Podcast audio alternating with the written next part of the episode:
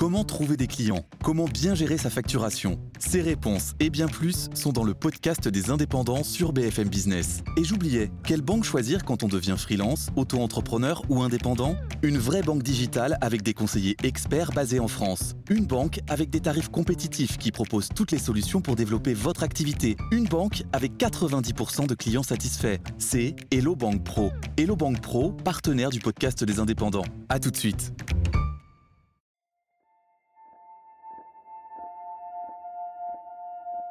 Élisabeth II, Les secrets d'un empire. Premier épisode Buckingham Palace, la maison mère.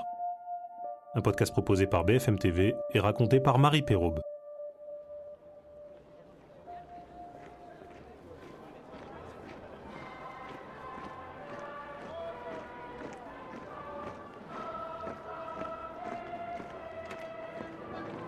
C'est un palais devenu au fil des règnes un symbole à travers le monde. Le siège social d'un empire. La reine Elisabeth II vit à Buckingham Palace, au cœur de Londres, avec son mari le prince Philippe. Pourtant, elle n'a jamais aimé ce château. Elle le trouve trop vaste, impersonnel et parcouru de courants d'air. Derrière ces murs, leur intimité est préservée comme un trésor. Les remparts sont impénétrables et selon Stéphane Bern, une formule résume l'esprit des lieux. Le prince Philippe, le duc d'Édimbourg, a l'habitude de dire euh, c'est une entreprise familiale et nous vivons au-dessus de la boutique. Nous avons franchi les grilles de la forteresse, levé un coin du voile grâce à un homme. Il s'appelle Paul Burrell. Il a partagé la vie quotidienne de la reine pendant 11 ans. Il a été son valet de pied, son serviteur, son garde du corps, embauché sur un coup de bluff lors de son entretien avec Elisabeth II. La reine était là, entourée de tous ses corgis, et elle a dit Vous vous appelez bien Paul, n'est-ce pas? Oui, Votre Majesté. Et elle m'a demandé Vous aimez les chiens? J'adore les chiens. Alors elle m'a répondu Voyons si eux vous aiment bien. Elle m'a donné neuf laisses que j'ai mis au cou des neuf corgis. Et par chance, ce matin-là, on avait eu des saucisses au petit déjeuner et je savais que j'allais l'avoir, donc j'en avais mis dans mes poches.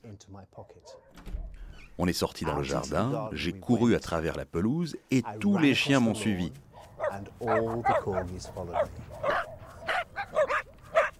Quand nous sommes revenus, la reine m'a dit C'est tout à fait extraordinaire, il vous aime vraiment. Je pense que je vais vous garder.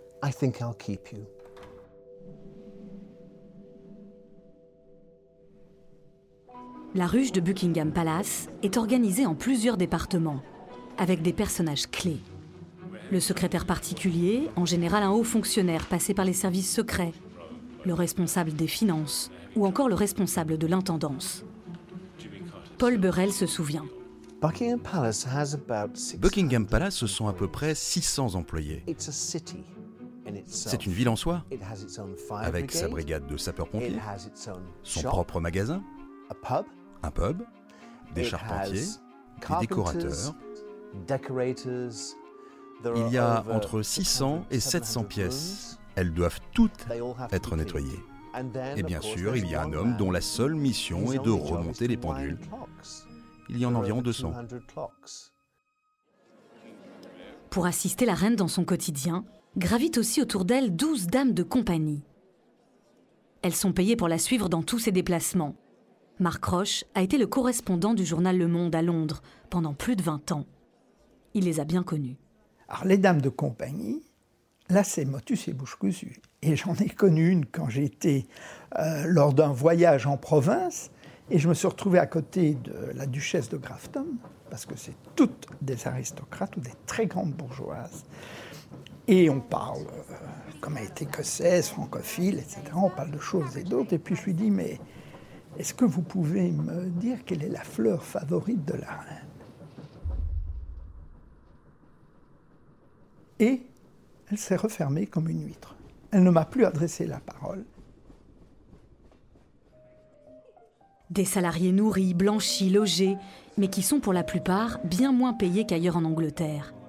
Le palace estime qu'il est déjà très prestigieux de travailler pour la reine.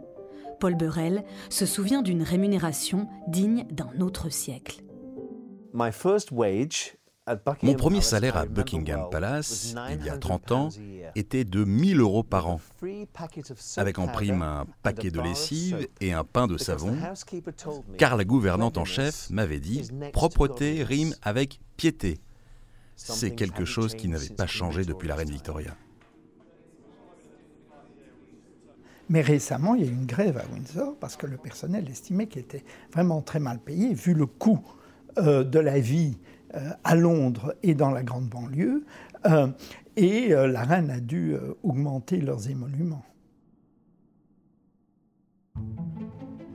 À la tête de cette entreprise, Elisabeth II. Son agenda, son emploi du temps sont régis par des codes très précis. Dans ce palais, ce sont les mêmes rituels depuis son accession au trône en 1952. La reine est réveillée tous les matins par l'une de ses habilleuses, Peggy ou May. Elles apportent une petite théière et un petit biscuit. Ensuite, elles ouvrent les rideaux et font un peu de bruit. Comme ça, la reine sait qu'il y a quelqu'un dans la chambre. C'est comme ça que la reine se réveille. Personne ne s'approche d'elle pour la secouer. Le choix des tenues de la patronne est aussi un casse-tête. Elle a plus de 500 chapeaux, des centaines de robes. Elle n'a jamais porté de pantalon et déteste le noir. Philippe Turle, écrivain britannique, journaliste à France 24, connaît par cœur le dress code royal. Il faut porter une robe de couleur claire et facilement visible, soit bleu, rouge, jaune et avec un beau chapeau. Cet éventail de couleurs a même été théorisé par la reine, explique Émilie Nash, chroniqueuse royale à Buckingham. Les gens vont s'en souvenir toute leur vie, même si c'est juste quelques secondes. Elle a une formule désormais célèbre, on doit me voir pour me croire. Donc elle porte des couleurs vives, et même si vous voyez passer que son chapeau au-dessus de la foule, c'est quelque chose que vous pourrez raconter. J'ai vu la reine, j'ai vu la reine d'Angleterre. Le dressing d'Elisabeth II est un univers à part entière qui a une place précise à Buckingham Palace. La reine n'a pas de vêtements dans sa chambre. Elle ne saurait pas où les trouver elle-même, car ils sont rangés ailleurs dans le palais. Donc chaque matin, son habilleuse entre avec deux croquis de deux tenues et elle les pose sur sa coiffeuse. Le dessin avec la tenue que la reine veut porter le matin, elle le laisse sur la table, l'autre, elle le met par terre. Ce petit royaume, qui malgré les dorures tourne à l'économie, est imprégné de la personnalité de la reine. Née en 1926, Elisabeth II a connu les privations de la guerre. Sa robe de mariée a même été achetée avec des tickets de rationnement. Dicky Arbiter a travaillé pendant 25 ans à Buckingham. Il a été son porte-parole. Elle aime avoir un mode de vie simple. Elle est économe. Quand elle traverse le palais de Buckingham, si la lumière est allumée alors qu'il n'y a personne, elle l'éteint. Vous l'avez vu faire ça?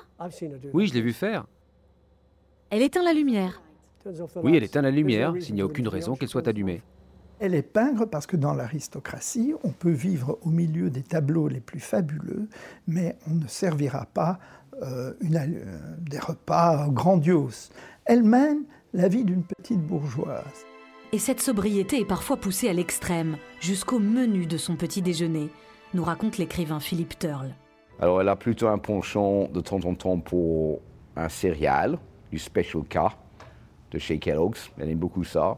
Mais il faut que ça soit présenté dans les bocals Tupperware. Parce que pour elle, c'est la, signe de la fraîcheur, fraîcheur quelque chose, un, produit, euh, produit fraîche. Seule petite coquetterie de la souveraine, ses domestiques lui repassent ses journaux, pour une raison bien précise selon Stéphane Bern on repasse les journaux, mais pour une raison simple, c'est que ça sèche l'encre.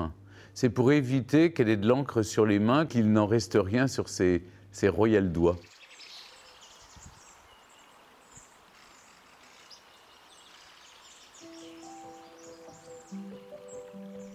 Mais son rêve secret, intime, si elle n'avait pas dû régner à 26 ans à la mort prématurée de son père, aurait été d'avoir une vie toute simple, une vie de lady à la campagne.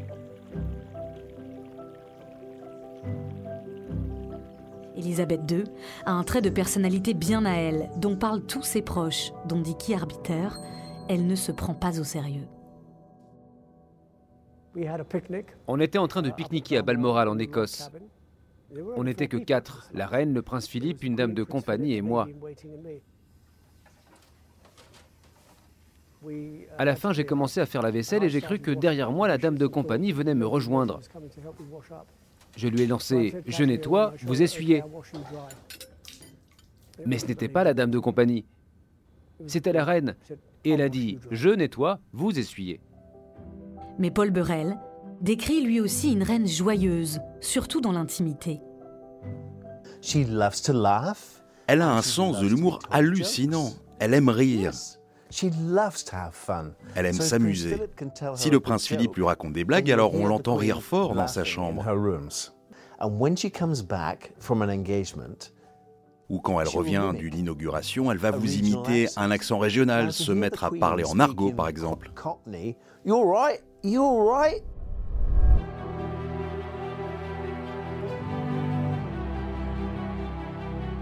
Mais quand il s'agit d'endosser le costume de chef de la fabrique Windsor, le masque redevient impassible.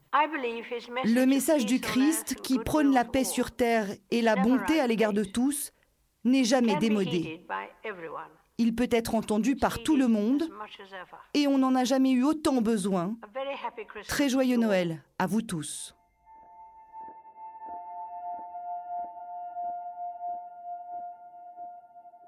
La reine dirige son univers d'une main de fer, tout comme son clan familial.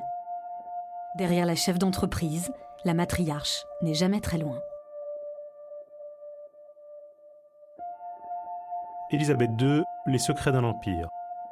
Un podcast BFM TV à retrouver sur Apple Podcast, Deezer et Spotify.